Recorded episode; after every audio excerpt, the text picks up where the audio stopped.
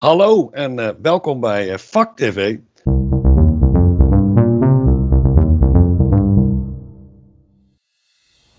Impact on Society. Dat is waar het onze Fontes University of Applied Sciences tegenwoordig om te doen is. Snappen we? Want volgende dag je het nieuws en je weet het. Onze society is in de war. Of in paniek, of in crisis. Want klimaatverandering. Want inclusiviteit. Want duurzaamheid. Want robotisering. Want diversiteit. Want nog veel meer shizzle. Wij vragen ons af. Wat kan de rol zijn van de marketing en communicatie bij het oplossen van al die wicked problems? En vooral, hoe maken we met Next Level Education van onze marketing en communicatiestudenten Next Level Professionals? Met Next Level Skills en zo. Leven de transitie. Dit is Next Level Marketing, een podcast van Vak TV.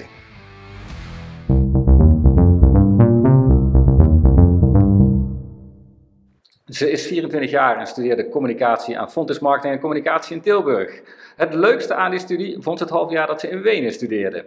En verder zat ze vooral thuis, want ja, corona. Maar ze wist haar tijd wel te vullen met allerlei activiteiten bij de Tilburgse studentenroeivereniging VIDAR. Tot een blessure haar aan de kant hield. Uiteindelijk stuurde ze, ze, af met een opdracht bij Pharma Volat. Met een vraagstuk naar, ja, daar gaan we het dus vandaag over hebben. Welkom Naomi Kerkdijk. Hoi, ik heb er echt ontzettend veel zin in. Oh, dat is mooi, want dat was mijn eerste vraag. Heb je er zin in? Ja dus? Ja. Ooit eerder in een uh, podcast uh, gezeten? Nee, nooit eerder in een podcast gezeten. Nou, dat wordt een mooi debuut dan uh, vandaag, hoop ik. Ja, een beetje spannend, maar het is wel leuk om iets uit je comfortzone te doen. Altijd toch, ja. hey, um, een tijd aan het roeien geweest. Ik vraag ja. me altijd af, is het niet ontzettend saai in zo'n boot, altijd maar de kanaal op en neer? Ik vond het absoluut niet saai, want je zit veel meer in je eigen... Je bent meer aan het sporten tegen jezelf, want je wil altijd beter worden, je wil sneller roeien. Je moet je heel erg concentreren op de techniek. Dus ik vond het echt absoluut niet saai. En het is heel rustgevend, want de natuur is heel mooi. En het geluid van het water en de boot, ja, het is echt ontzettend rustgevend juist. Je hebt alleen, want ik, ik fiets nog wel eens daar langs het kanaal waar uh, Vidar zit. Er fietst altijd dan zo iemand langs met zo'n roeptoeter. Ja. wat, wat, wat doet hij eigenlijk precies? Want ja, je, je, moet natuurlijk op die techniek opletten, maar kun je van die kant dan veel doen? Ja, dat zijn inderdaad de coaches die je uh, langs uh, het kanaal ziet fietsen. En ja, die kunnen best wel veel doen. Die kijken natuurlijk naar je techniek, die kijken naar hoe jij je handen houdt, hoe jij uh, kracht zet op je benen, op hoe je je rug houdt. En eigenlijk dingen die je zelf niet kan zien en soms ook niet voelt als je bezig bent. En als iemand je dan daarop wijst nadat je geroeid hebt, dan kan je daarop focussen. Dus het helpt wel heel erg. En was je fanatiek, bloedfanatiek, uh, voor de lol? Uh, ik was iets te fanatiek, uh, waardoor ik vrij heftige blessures aan mijn knieën heb opgelopen. Dus door mijn Oei. fanatiek, fanatiek, hoe zeg je dat? Fanatiek Fanatisme? Fanatisme, Fanatisme. ja. Um, ja, ben ik iets te lang doorgegaan, waardoor ik heb moeten stoppen. Ah zonde. Ja, heel zonde. En was dat voor of nadat je naar Wenen ging? Ervoor. Oké, okay, dus dan kon je wel lekker naar Wenen toe. Wat heb je daar gedaan? Uh, daar ben ik gaan studeren voor uh, vijf maanden op een hogeschool daar. En eigenlijk mocht ik daar mijn eigen vakkenpakket samenstellen en uh, een beetje lol maken, net na corona. Dus dat was wel fijn om weer met het echte leven verder te gaan. En sloot het mooi aan op de studie die je bij ons deed? Ja, sloot wel heel goed aan. Eén vak wat ik ook nog wel goed herinner, wat, wat ik wel heel erg leuk vond, was eigenlijk international marketing. En dat ging eigenlijk over hoe je één merk wat bijvoorbeeld heel succesvol is in Nederland, hoe je dat dan kan uitzetten in bijvoorbeeld Zweden. Of of je dan een merk moet aanpassen en hoe dat dan werkt. Dat is eigenlijk iets wat ik op mijn opleiding in Tilburg dan niet echt vaak over heb gehad, wat daar dan wel een focus had. Dus dat vond ik wel interessant. Jeetje, dan moeten we misschien nog een keer een podcast daar ook over maken, want dat is net een van de dingen, nou ja, ik vind mezelf best een merkspecialist, maar dat is net een van de dingen waar ik niet zoveel van af weet. Hoe ja. doe je die aanpassing op het moment dat je naar een ander land gaat? Was ook best ingewikkeld, maar daarom vond ik het ook wel leuk. Was wel een uitdaging. Oké, okay. uh, we zitten hier vandaag uh, even zonder Koen. Dat heeft een reden. Uh, is druk. misschien ook wel een keer lekker voor de luisteraar, dat geblaad van helemaal niet tussendoor. Mis jij hem? Um. Nou, zeg genoeg. uh, we gaan er een mooie, uh, een mooie sessie van maken, Naomi, denk ik. Um, want na Wenen kwam je terug en meestal gaan mensen bij ons, als ze naar het buitenland gaan, studenten, dan doen ze dat in het derde jaar en dan kom je in het vierde jaar terug. En dat is je afstudeerjaar. En daar wil ik het heel graag met jou over, eh, over hebben. Want jij hebt, eh, ik heb het net al gezegd in de inleiding, een afstudeeropdracht gedaan voor eh, Pharma Volat. Nou, laten we eerst eens kijken, wat is dat eh, voor eh, bedrijf? Ehm, dat vind ik moeilijk om uit te leggen, altijd, wat dan een bedrijf precies doet. Maar eigenlijk, Pharma Volat die maakt eh, grotere campagnes. Eh, is een soort reclamebureau, zo noemen ze zichzelf niet, overigens. Dus ze zullen wel eh, niet blij zijn als ik dat zeg eh, nu. Ehm, ja, het is een bedrijf dat eh, in Amsterdam zit, in Utrecht, in Den Bosch, Oh, in dat is een Eindhoven, Grote club. Ja, Ja, zo'n vrij grote club. Eh, ik zat dan op het kantoor in Tilburg, maar we werkten nauw samen met Eindhoven. En dat was eigenlijk één hub. En zij eh maakten eigenlijk creatieve campagnes en ja, daar zijn ze wel ontzettend goed in. tof.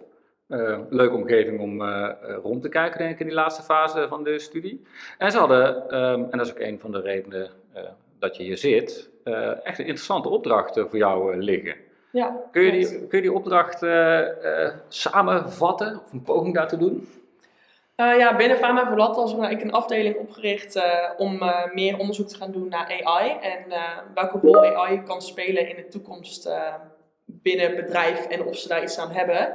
Ehm, de opdracht waar ik uiteindelijk aan heb gezeten is onderzoeken hoe ik ChatGPT kan inzetten om te helpen met het schrijven van manifestteksten in bepaalde archetypen vormen. Om zo eigenlijk met, makkelijker met een klant te kunnen communiceren wat dan eh, een archetype keuze, ja, wat dat inhoudt en wat voor invloed dat heeft op het merk dat je aan het maken bent. Ah, Oké, goed, dan duiken we gelijk best wel diep eh, natuurlijk eh, de know-how in. Ehm archetype, ehm, daar begint het al mee. We hebben een merk, we doen een archetype keuze. En met een archetype doen we eigenlijk een beroep op aspiraties en motivaties, ambities van mensen in hun onderbewuste. Dat komt uit de sociale psychologie. Eh, ooit blootgelegd eh, of, of een beetje uitgedacht eh, door Carl Jung. Nadat Freud het nodige voorwerk had gedaan. Ehm, en even een voorbeeld voor de luisteraar om een beetje gevoel daarbij te krijgen, denk ik. Eh, we kennen allemaal de Land Rover wel.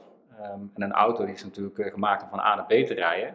Maar Land Rover maakt gebruik van een archetype, de Explorer. En die nodigt je eigenlijk uit om de ontdekker in jou lekker zijn gang te laten gaan. Ehm, door een auto te ontwerpen eh, en op de markt te zetten en een, markt een merk erachter te bouwen wat ehm, echt zegt van kom, eh, als we vanaf de, de, de gebaande paden af willen, dan, eh, dan moet je die auto van ons hebben, want die is daarvoor gemaakt. En dat is natuurlijk hartstikke goed aangeslagen. Rijden massa's mensen met die, met die auto's rond, zijn niet goedkoop, komen eigenlijk nooit van de gebaande weg af, maar ze hebben wel dat gevoel en helemaal een auto die bij ze past. Ehm, en zo kun je andere keuzes maken. Hè? Ehm, je kunt een heel zorgend merk zijn of een heel lollig merk. Eh, er zijn twaalf archetypen, je kiest zo eentje. Eh, en dan, want het volgende is dan een manifest schrijven. Wat moeten we daar ons bij voorstellen?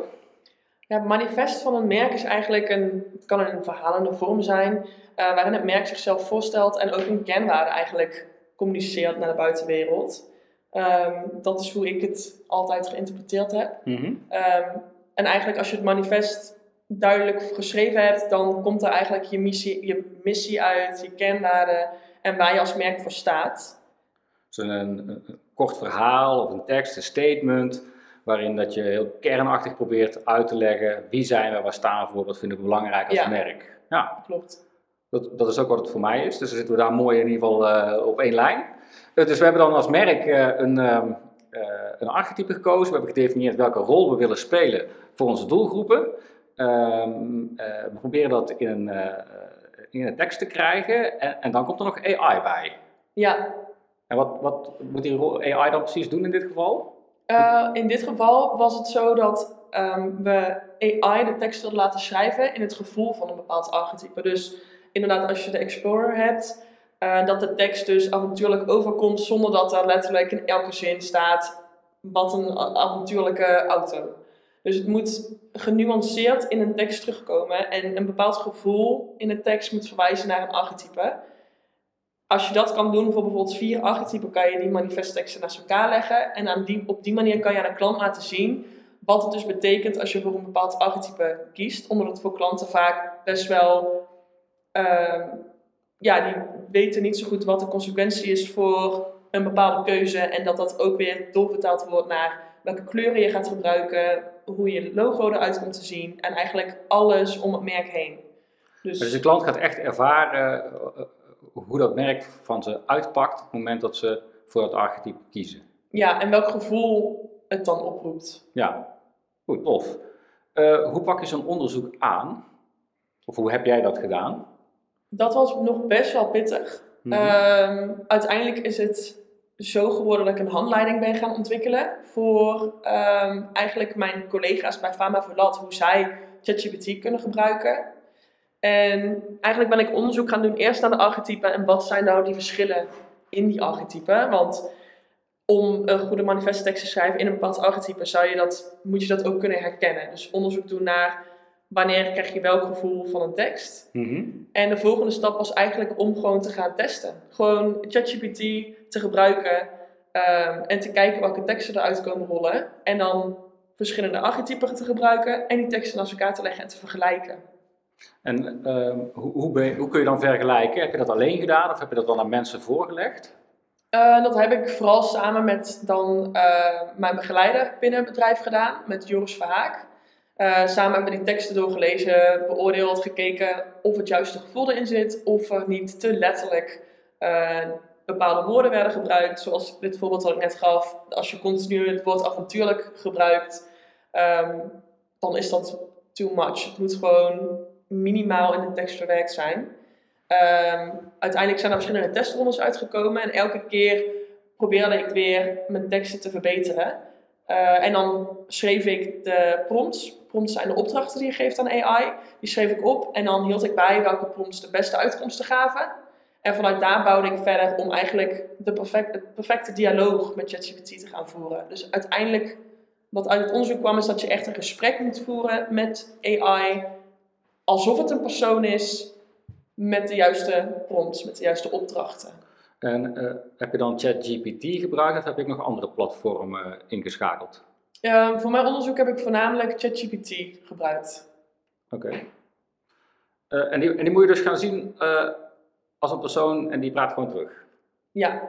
Dus eigenlijk als jij een collega gaat brieven, dan moet je heel duidelijk zijn in wat je wilt. Je moet details geven, want anders gaat je collega niet begrijpen wat jij bedoelt. Mhm. En eigenlijk een persoon zou dan meteen vragen terugvragen. En het is inderdaad zo dat ChatGPT dat ook wel doet. Maar je moet veel directer zijn in uh, wat je wil hebben. Je moet heel duidelijk aangeven wat je verwachtingen zijn. Dus eigenlijk is ChatGPT is een collega waar je heel duidelijk tegen moet zijn. Ja. Uh, dat is wel handig. Je hoeft niet eens aardig tegen te zijn waarschijnlijk. Nee, ja, beleefdheidsvormen, dat hoeft niet eigenlijk. Het kan wel. Hij, want ChatGPT reageert daar ook op. Wel, oké. Ja. Dus ChatGPT zegt op een gegeven moment ook van, hé, uh, hey, uh, Eikel, uh, doe eens normaal. Als ik een beetje brute keer ga of niet? Ja, volgens mij als je scheldwoorden gebruikt of dingen zegt die niet kunnen, dan geeft hij wel een waarschuwing, want dat mag niet. Ik vind hem, als ik hem zelf gebruik, vind ik hem al, zelf altijd wel heel correct, ChatGPT. Ja. Dus dat is jouw ervaring ook? Ja, alleen het leuke aan ChatGPT is uh, eigenlijk de eerste prompt die je ChatGPT moet geven is je verwachting. Dus wat ik heb gedaan, omdat ik natuurlijk communicatie studeer en ik teksten moet schrijven, was mijn vraag of ChatGPT zich kon opstellen als een communicatiespecialist die gespecialiseerd is in copywriting. Oké. Okay. Maar het is dus ook mogelijk, um, als jij wil dat ChatGPT niet zo correct is en niet zo braaf is, uh, om te vragen of hij zich kan opstellen als uh, een, een platte Brabander die, uh, ja, die een dialect spreekt. En dan krijg je dat dus dat kan manier terug. Ja. Ja? Ja. Oh, wauw. Daarom is ChatGPT ook als vertalingsmodel ook heel goed.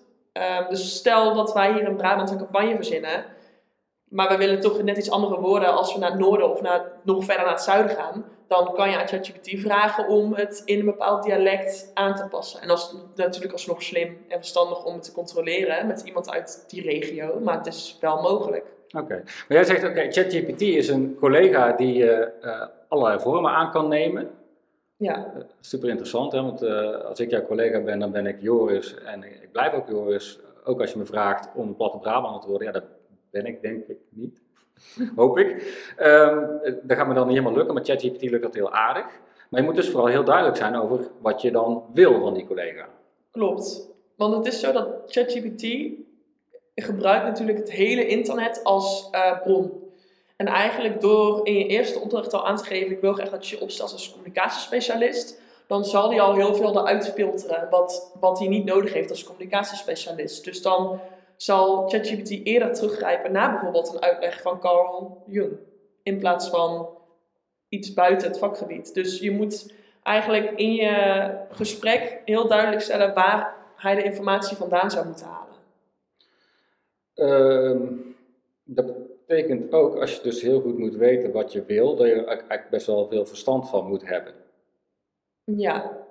Het is, niet zo dat je ChatGPT kan zeggen van nou, uh, schrijf maar eventjes een manifesto binnen dat archetype. Dat is waarschijnlijk dan nog veel te vaag als je zelf niet kan definiëren uh, welk archetype je dan precies bedoelt en wat je precies wil, zoiets.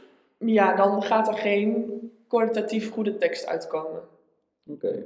Eigenlijk is de uitkomst ehm, net zo goed als de opdrachten die je erin geeft. Dus het is, in mijn onderzoek kwam ook naar voren van ga je sneller werken door met ChatGPT samen te werken in plaats van dus een collega of een copywriter. dat is natuurlijk wel wat we allemaal dan hopen, dat we tijd kunnen winnen. Ja, alleen uiteindelijk kost het best wel veel tijd om de juiste opdrachten te geven. En als je een manifesttekst wil, dan moet je dus ook al wel je missie duidelijk hebben. Je kernwaarden moeten duidelijk zijn. En eigenlijk moet je zelf al heel erg duidelijk in beeld hebben hoe het merk in elkaar zit. Dus het is niet als jij denkt, oh ik ga een merk ontwikkelen voor merk X, dat je dat dan even snel in kan voeren en dat er een goede tekst uitkomt. Dus het voorwerken is, is echt ontzettend belangrijk. Duidelijk. Um, Vond je uiteindelijk uh, ChatGPT een betere copywriter dan een goede copywriter uh, bij een bureau? Of een slechtere of vergelijkbaar? Um, dat is wel een hele goede vraag. En dat is eigenlijk ook hetzelfde als wat ik net zei. Als de persoon die de opdracht geeft geen goede prompt schrijft, mm dan zal de tekst nooit kwalitatief even goed zijn als dat een mens het schrijft. Um, wel denk ik dat het altijd een samenwerking zal blijven tussen AI en een persoon en een mens. Omdat de creativiteit in de teksten soms wel nog mist. Dus in die zin is een copywriter beter.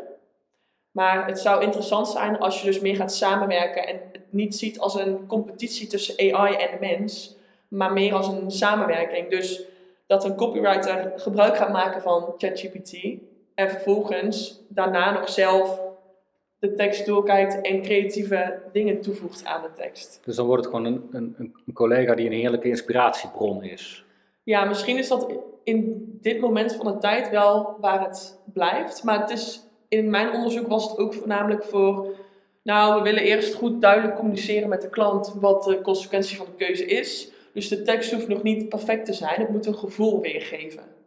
Dus dan geldt dat meer als een communicatiemiddel om duidelijk te krijgen welke kant je op wil gaan. En dan zou je in een verder stadium van het merk bouwen, kan je altijd de copywriter nog uh, brieven. Dan zou je kunnen laten zien wat ChatGPT al heeft bedacht. Maar ja, het is meer een samenwerking, denk ik. Helder. Um, zien we dan uh, een nieuwe baan ontstaan in de reclamewereld, namelijk die van prompt writer? Ja, ik denk dat dat wel een goede mogelijkheid is. Ik denk ook dat het van belang is om dus nu al op, uh, in de opleiding te verwerken. Dat je weet hoe je goede prompts moet geven. En hoe je moet herkennen wanneer iets kwalitatief goed is en wanneer iets kwalitatief niet goed is. Dus dat je mensen leert te herkennen wanneer een uitkomst van ChatGPT onzin is. Mhm. En wanneer het wel bruikbaar is. Heb je dan ook suggesties? Want dit wordt natuurlijk wel interessant. Ehm, want ik was eigenlijk in mijn hoofd vooral zoekende nog van, nou ja, wat betekent dit voor het bedrijfsleven, het bureau? Ik wil direct ook nog met je kijken, wat betekent dit naar iemand die een, voor iemand die een start-up heeft?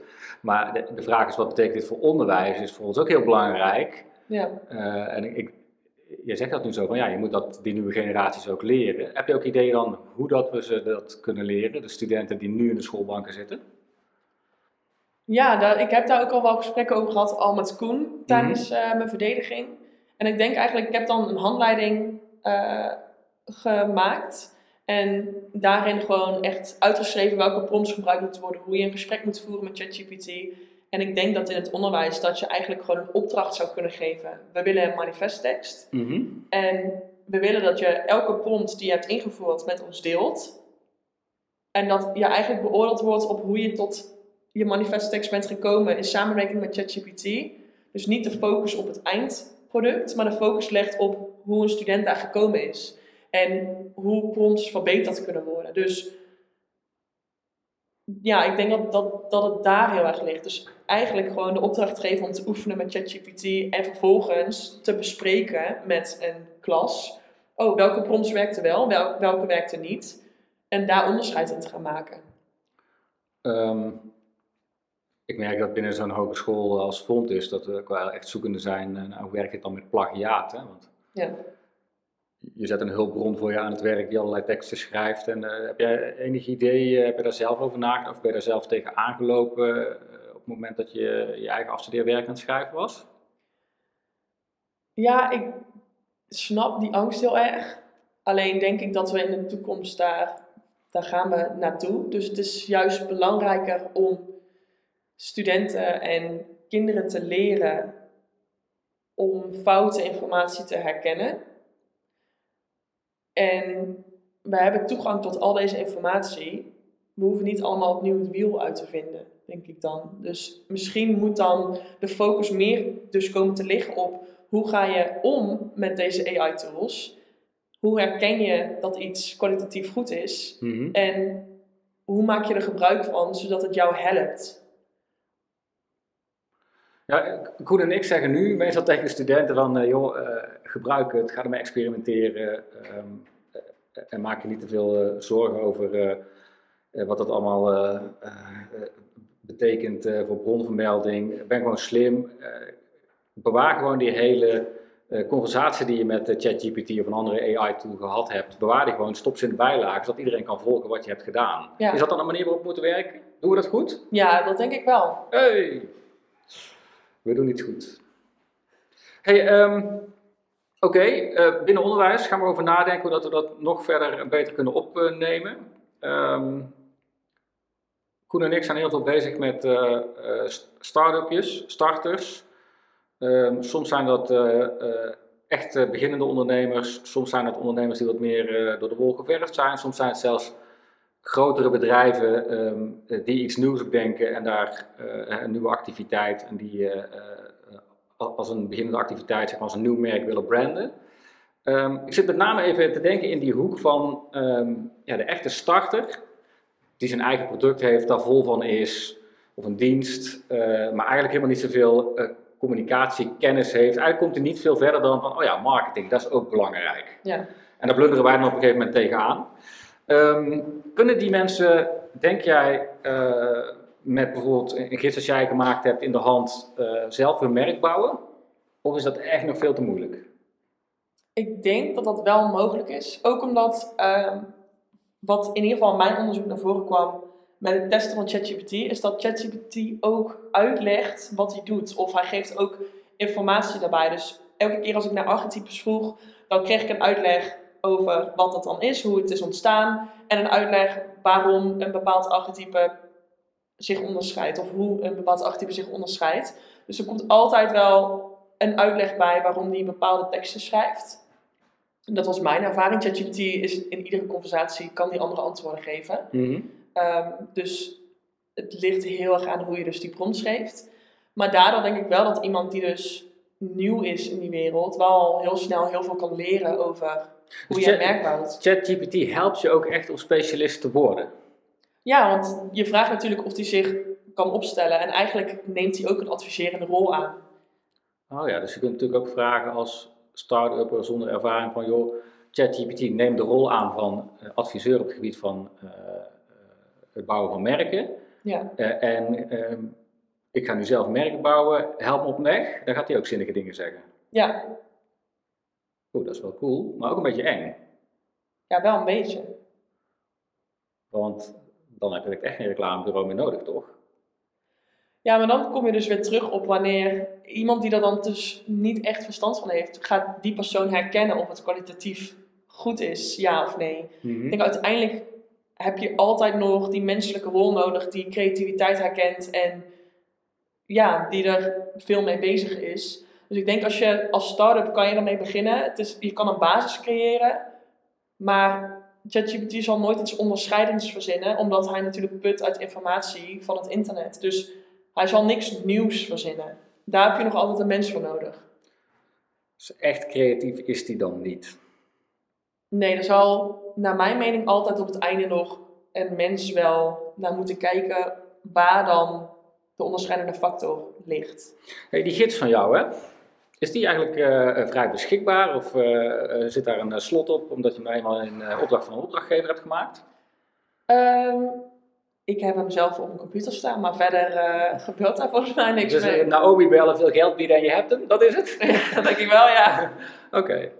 Ehm, of is die ergens downloadable of... Ja, ik heb wel nagedacht om gewoon eh, ergens onder LinkedIn eh, te zetten Mhm. met een pdf-linkje. Maar dat zou ik een keer eh, kunnen doen.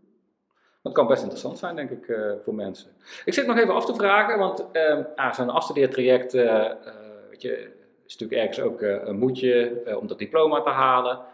Ehm, daar ben je dan vier, vijf maanden mee bezig. Als je daar nu op terugkijkt, hè, je, bent- je- je- we zijn nu een zomer verder. Eh, je bent lekker aan de slag eh, bij, eh, bij, bij een ander bureau. Ehm, Zijn er nou nog dingen waarvan je achteraf denkt, denkt van, nou, als ik tijd had gehad om door te onderzoeken, zijn, liggen er dan nog dingen, zeg maar, die eigenlijk, waar je zelf gewoon nieuwsgierig naar bent? Ja, ik vind het wel jammer dat ik uiteindelijk geen tijd meer heb gehad om de koppeling te maken met bijvoorbeeld een AI-tool als Midjourney. Eh, wat eigenlijk dus visueel is.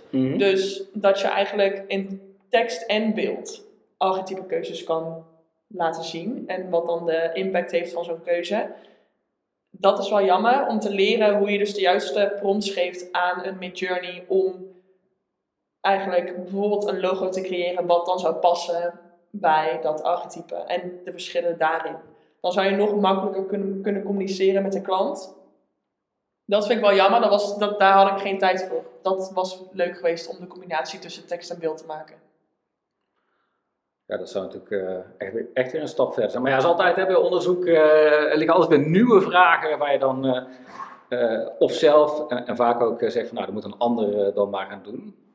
Want nu, wat doe je nu zo dagelijks? Wat zijn je bezigheden? Eh, ik ben iets minder bezig met AI, maar ik ben net begonnen met werken bij een bak- en in Eindhoven. En eh, daar doe ik eigenlijk van alles. Ik heb contact met klanten, ik schrijf teksten, ik maak af en toe een presentatie. Hebben ze daar een mooie functienaam voor bedacht? Ja, een ingewikkelde, eh, even denken, een creatief account director. Nou, klinkt goed toch? Dat willen we allemaal wel zijn. Ja, een goed begin. En, eh, maar ik gebruik wel ChatGPT nog steeds en dan met de juiste prompts natuurlijk. Om bijvoorbeeld teksten te schrijven of een opzetje te maken als ik zelf even niet uitkom. Dus het helpt me nog steeds in mijn dagelijks leven. En eh, lukt het dan ook om eh, je nieuwe collega's te imponeren? Zodat ze zeggen van oeh, die is daar handig mee. Ja, ik krijg nu nog wel eens de vraag van heb je het nou zelf bedacht of heb je ChatGPT gebruikt? En dan eh, moet ik natuurlijk zeggen dat ik het zelf bedacht heb. Maar er is toch ook wel vaak ChatGPT tussen. Maar en ook nu komen ze er ook wel mee. Dan vragen ze ook wel eens, kan je het even door ChatGPT ingooien? Want ik krijg niet, ik krijg geen goede resultaten. En jij komt de hele tijd met voorbeelden die wel bruikbaar zijn. Dus doe jij het maar. Dat is wel heel leuk. Tof. Hey, laten we eindigen met eh, eh, eh, een super moeilijke voorspelling. Over tien jaar, Och. hoe ziet het er dan uit? Ja, dat is een hele moeilijke vraag inderdaad. Hoe het er dan uitziet. Ja, als ik kijk naar bijvoorbeeld een platform als ChatGPT, dan heb je een Google niet meer nodig, in principe. Mhm. Dus een andere manier van informatie vergaren en dus eigenlijk het gesprek aangaan met computers. Ik denk dat dat een grote kans heeft dat er gaat gebeuren. En verder, ook qua onderwijs en werken, er, er gaat een samenwerking moeten ontstaan tussen AI en de mens. Om eigenlijk ja, de tijd bij te gaan houden en jezelf te onderscheiden. Dus eigenlijk moet iedereen, of moet, het zou verstandig zijn om je te verdiepen in het onderwerp, zodat jij over tien jaar weet hoe je daarmee om moet gaan. Kijk je er dan naar uit? Vind je het eng of allebei? Allebei. Het is, ik merkte ook tijdens mijn onderzoek dat mensen binnen Fama voor Lat daar heel sceptisch tegenover waren en het maar eng vonden. En daardoor ook letterlijk tegen mij hebben gezegd, ik steek liever mijn kop in het zand, omdat ik er te veel over nadenk.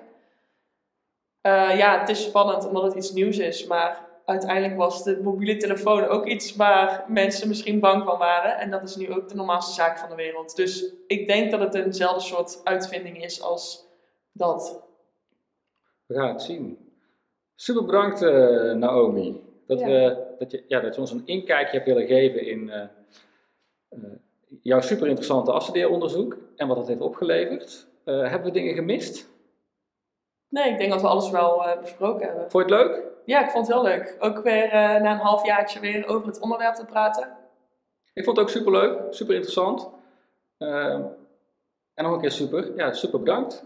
Ja, Lekker rustig zo zonder Koen. ik, vond, ik vond het echt heel leuk. Ik ga het vaker doen zonder de jongen. Um, mag ik Koen? Ja, mag.